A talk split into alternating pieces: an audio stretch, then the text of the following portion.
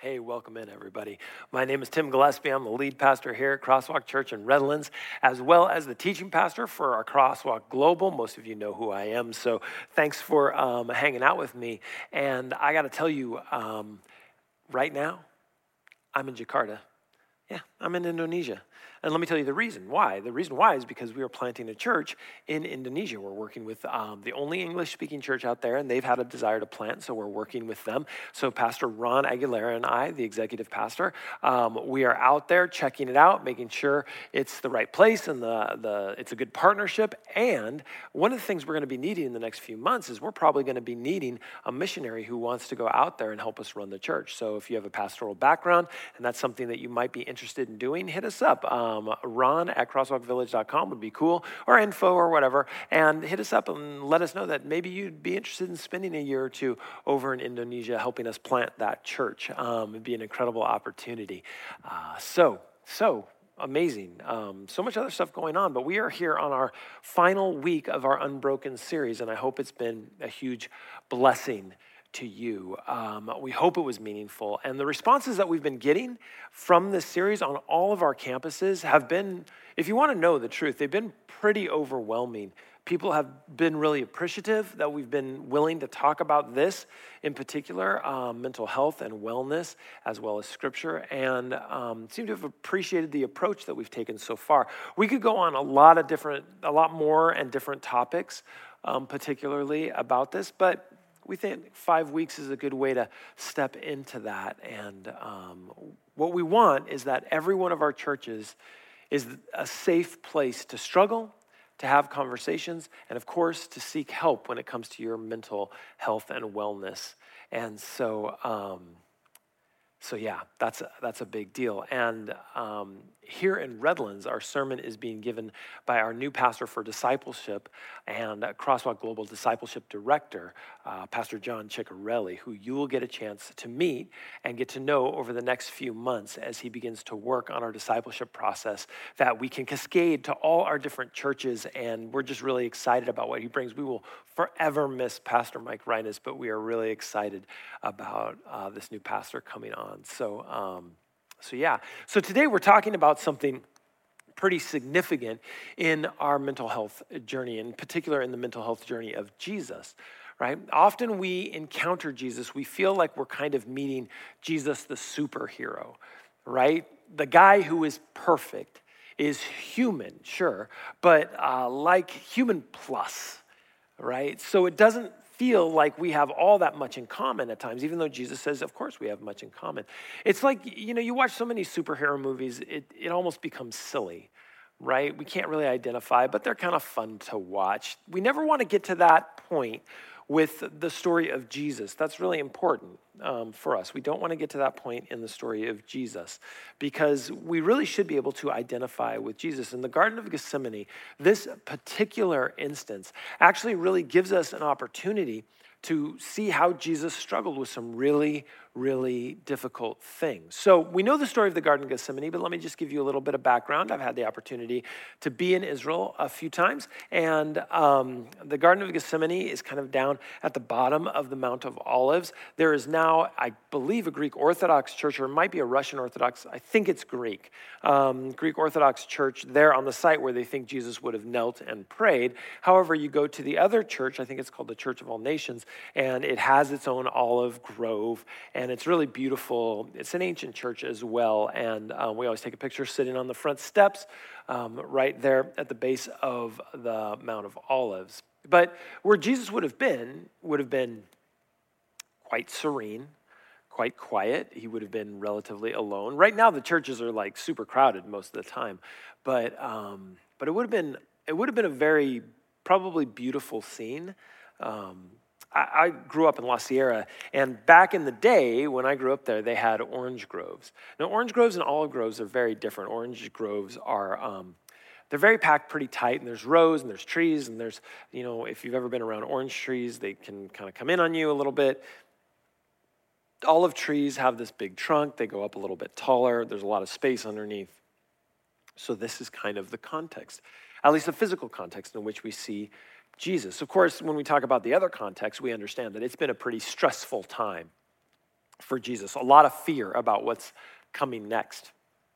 We're coming to the story's apex, right? And you can feel that when it's happening in Jesus' life. And we, by the way, can feel that same sort of thing too when we're coming to a like a critical decision in our life or some really big, tough thing. Jesus had a tough week, right? It started by him being celebrated and coming in at the um, triumphal entry, and now we're at the Garden of Gethsemane. Jesus was probably tired.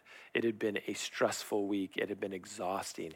It was now late, so he lacked sleep, which, as we know, sometimes when you lack sleep, it makes it hard to make decisions. He brought some close friends with him. However, he didn't seem to be feeling great. So let's jump in. We're reading from the Matthew story, the Matthean story, I think we call it at times. And it says this Jesus, Matthew 26, sorry. Uh, then Jesus went with them to the olive grove called Gethsemane. And he said, Sit here while I go over to pray. By the way, the the term Gethsemane, Gethsemane means oil press. And he clearly wanted them to stay awake because he says, keep watch, is um, one of the translations, right? Keep watch while I go over to pray. And he brought the big three, he brought his friends. He took Peter and Zebedee's two sons, James and John. And he became anguished and distressed. Now, the term anguished and distressed is good, it's not great, sorrowful. Uh, overwhelmed with sorrow, very sorrowful. Other translations say crushed with anguish, right? This is probably better. He was crushed with anguish, which, by the way, sounds like anxiety or depression, right? Even, even grief. And we wonder if there was any maybe suicidal ideation. He brought his closest friends because he knew he could at least try to depend on them. He knew it was not a good time for him to be alone. So I want to stop here because as we talk about, you know, dealing with these types of feelings, depression, anxiety, anguish, grief, certainly, I, I have this question for you. Do you know who you can depend on when you are in need of some emotional support? And this is important. It's more than just a phone number for an emergency contact. Who will be there for you? If you don't know, you need to think on that today because we all need our people. And if you don't know who your people are, I need you to stop and think and figure out who it is that can come around you and give you support, that you trust enough to come around you and give support. Now, Jesus picked three men that he thought were going to be his ride or dies, right? Who are yours? Who are the people that you surround yourself with? It may be a spouse, it may be family, it may be friends from a long time ago. I don't know who it is, but you need to make sure you know that when you get into a crisis situation, there's someone that you can call. And Jesus was in a crisis situation because this is what he tells them My soul is crushed with grief to the point of death. Stay here and keep watch with me, keep an eye on me. I might do something. I might do something that might hurt myself. Right? It seems as if Jesus was suffering with wanting to end it all. Now, commentators go back and forth on this. There's not real consensus that Jesus was kind of having suicidal ideations necessarily, um, that he was, he was struggling with that mentally. But the words he uses include the term death, right? My soul's crushed with grief to the point of death. I'm struggling so hard. So were they on kind of a kind of a suicide watch? It seemed that Jesus put something in place that they would be mindful of him it seems that there was something serious happening. And, and we know that this can be true because you can be so torn up with grief that you want to end it all. And we talked about suicide and suicidal ideation last week. And, and it's the reality that sometimes you want to hurt yourself to avoid doing something that is coming. I had those feelings once. I've told this story before, and so I won't belabor the point, but I had this story, this feeling once when I was a student missionary. I got there before all the different student missionaries got there, and I was by myself. I had left my girlfriend, I had left my family. Um, I wasn't sure what to expect. I was exhausted after the travel. I wasn't exactly sure what I would be doing when I got there. And I thought, seriously, like if I broke my arm, they'd have to send me home. And I looked at the rocks that were there and I thought, you know what, I could do this. And then it got the better of me because A, I'm scared and I don't like pain. And B, I knew that probably wasn't something that I should do. I mean, have you ever experienced grief or or depression or anxiety or anguish to the point where death seems like it might be a relief. What we see is that there are mitigating circumstances that are leading Jesus to think of death as an option. Even though he doesn't obviously move into that, he says, I am, I am anguished to the point of death. Like, I, this is difficult. The next phrase Jesus says is telling. He goes on a little farther and with his face to the ground. So he's, I don't know if you've ever prayed like that before. Like really in the midst of it, you're you're you you're prostrate on the ground, not just in reverence, but in pain. He says, My Father, if it is possible, let this cup of suffering be taken away from me. Yet I want your will to be done, not mine. Is there any way that I don't have to go through with this? Can you take it away from me? I'd really rather not. Right? The problem with this text, it's not a problem. But the difficulty I have with this text is that he says, My Father, if it is possible, let this cup of suffering be taken away from me. Yet, your will to be done. Yet I want your will to be done, not mine. There's this, and we've dealt with this before in text, this idea that because I think it was the temptations when we were talking about this. Um, the idea that because there's a period and, and one space, there's not even two spaces anymore. You don't even use a typewriter and do two spaces. A new sentence has one space, and then immediately, oh, let me solve this problem for you. Here's the problem. I don't want to do this. If there's anything you can do to take this cup away from me, do it. My bet is Jesus was sitting in that thought before he got to the next thought. And this is the problem with the way it's written. Again, problem's probably not the right word, but this is the difficulty in understanding it that I am suffering, I struggle, I don't want to do this. Well, if your will be done. And it gives us a false sense that these things are fixed quite easily. Jesus wasn't on the ground for five minutes, he was on the ground long enough that they fell asleep, as we know. So, what if these sentences were separated by more than just a period and a space? What if it were hours? What if they were separated by tears and time and trial? We read this too quickly. And the statement's not a small one, by the way, that he says.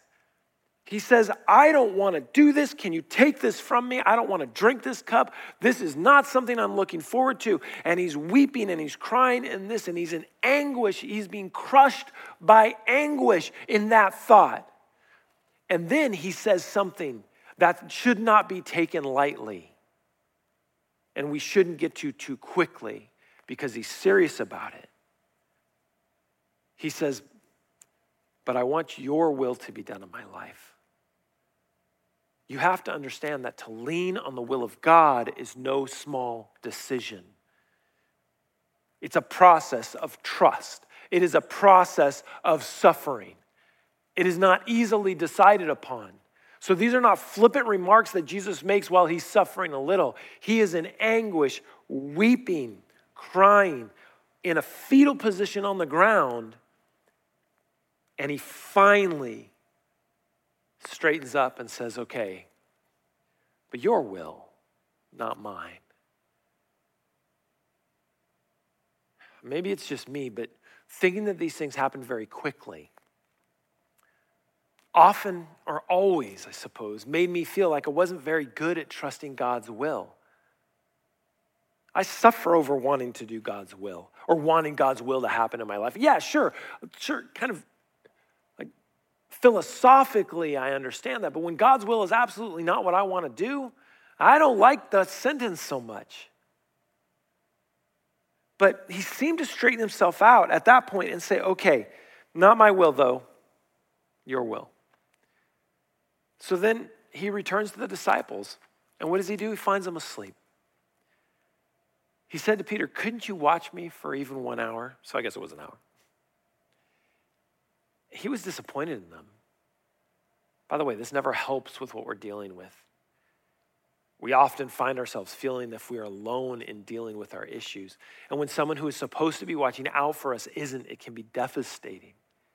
My bet is if I ask this question, when was the last time someone disappointed you? You would have an answer for it. You would know exactly who it was, when it was, and what it did to you. Because we all have these instances.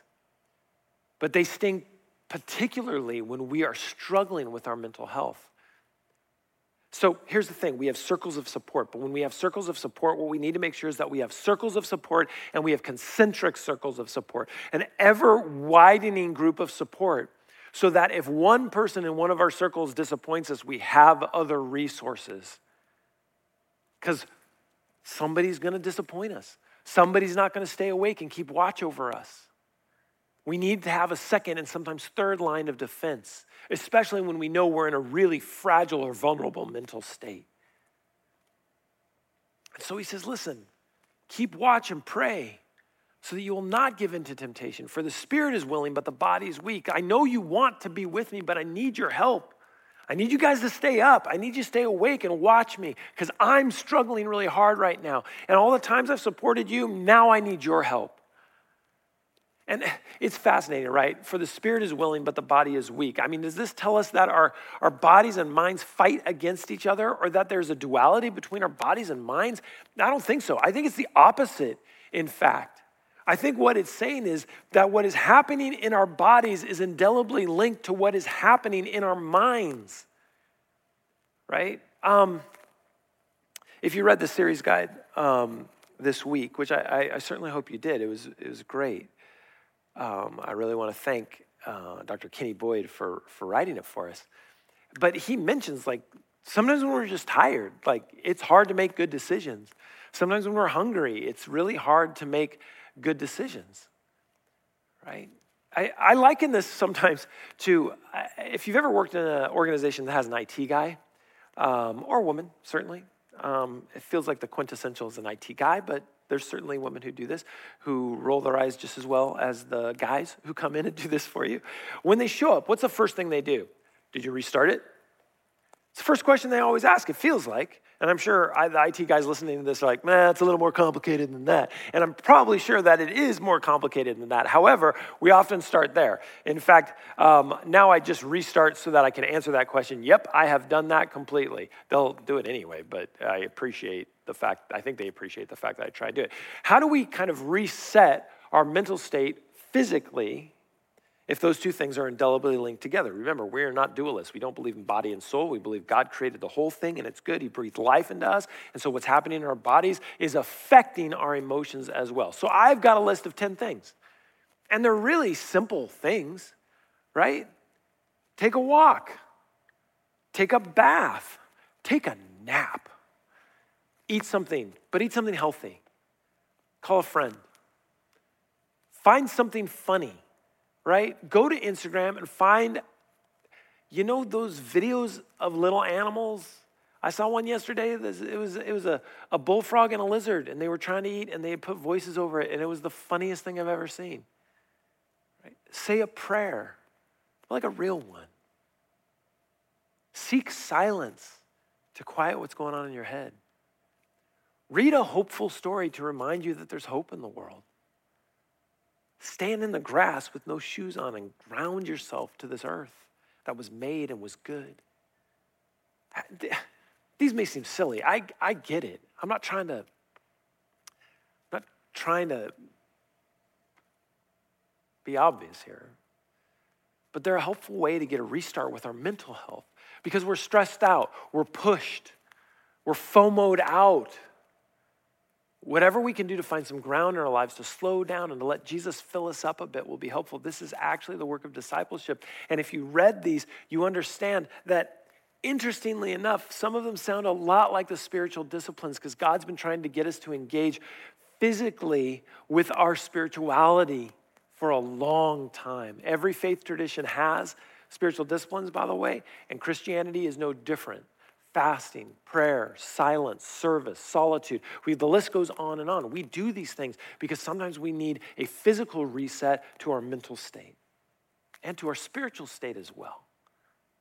So, then Jesus left them a second time and prayed, My Father, if this cup cannot be taken away unless I drink it, your will be done. He's finally accepting, right? He's acquiescing to God's plan. He, he seems to have renewed vigor. He uses the negative, right? If, if this cup cannot, what he means is, Lord, I think I understand your will.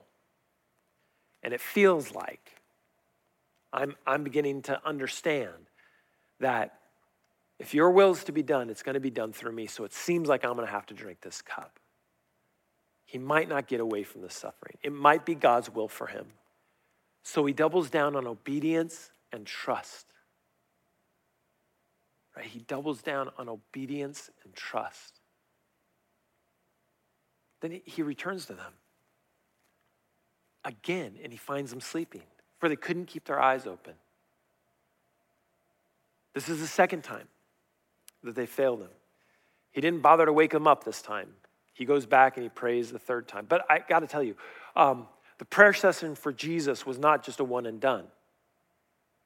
Right? Sometimes we need to engage in the practice of prayer for prolonged moments of time in order to really understand the will of God for our lives. Great times to pray or when you're driving or exercising or walking or just being it doesn't always have to be on your knees you can incorporate prayer i used to have a pastor i worked with and um, we were in san diego i used to drive up to, to la sierra for our um, about an hour and a half drive for those of you who are not around this area and um, the pastor loved it in fact he never turned in mileage and i was like hey, why don't you turn in mileage when you do that? Because he made a point of, of telling me, oh, I don't turn in that mileage. I was doing my report. He said, I don't turn in that mileage. I said, why? He said, because I'm praying the whole time. And I'm praying and I'm working, and so I don't feel like I need to turn. It's the time I use to pray. And I was like, you're keeping your eyes open, right? Because of course he was. Right? So Jesus, Jesus goes and he prays, and um, so it says this. So he went to pray a third time, saying the same things again. Saying the same things again. So he's repeating. He's dwelling in the conversation, making sure he understands God's will for his life.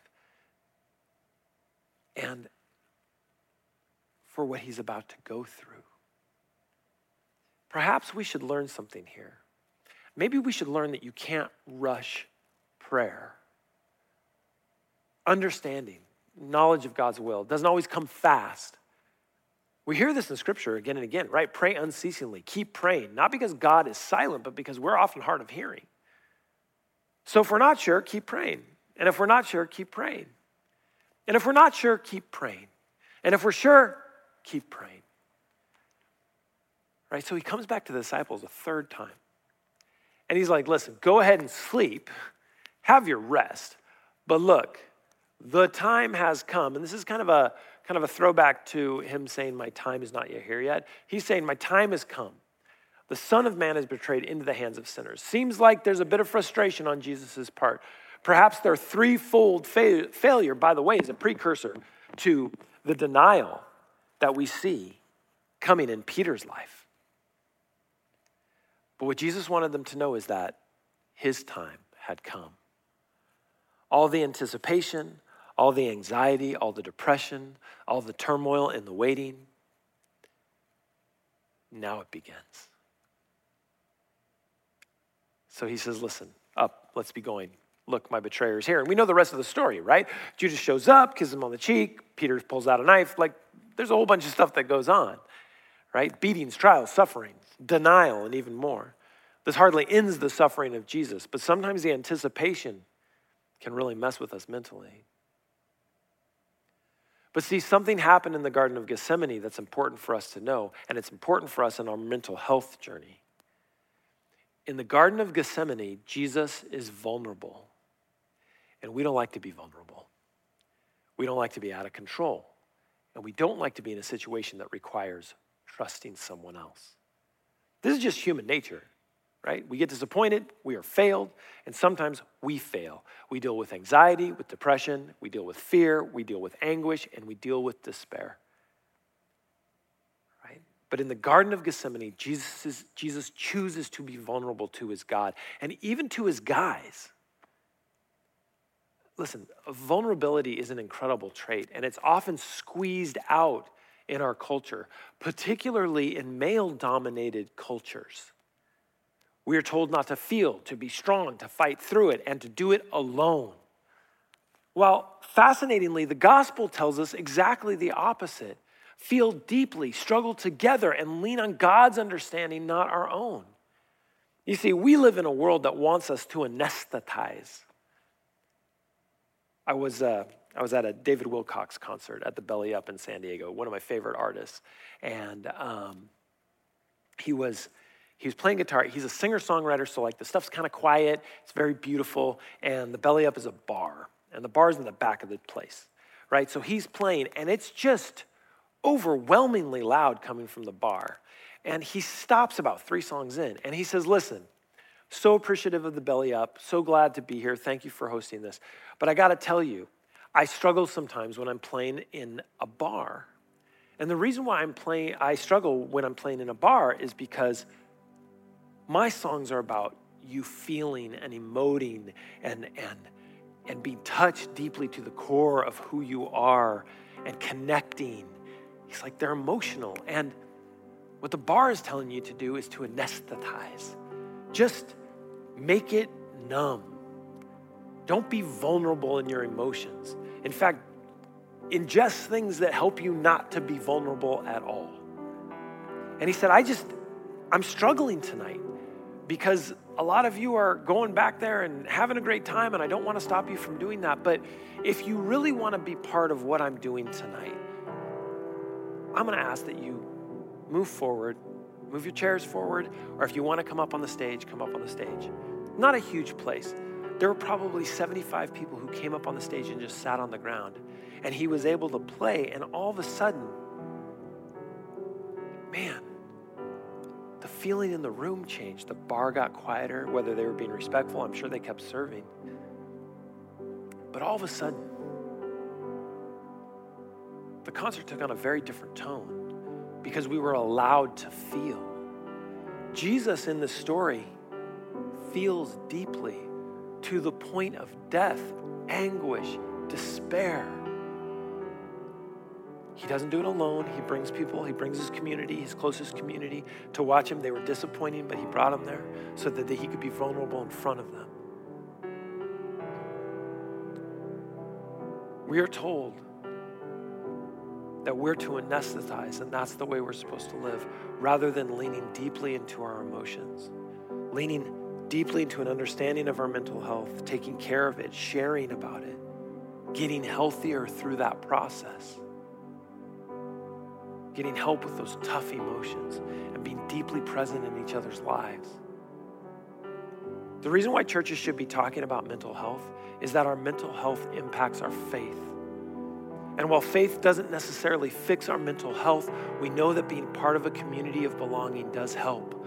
Community matters, purpose matters, God's will matters, and our understanding of who God is and what He does for us in the midst of our mental health issues and health.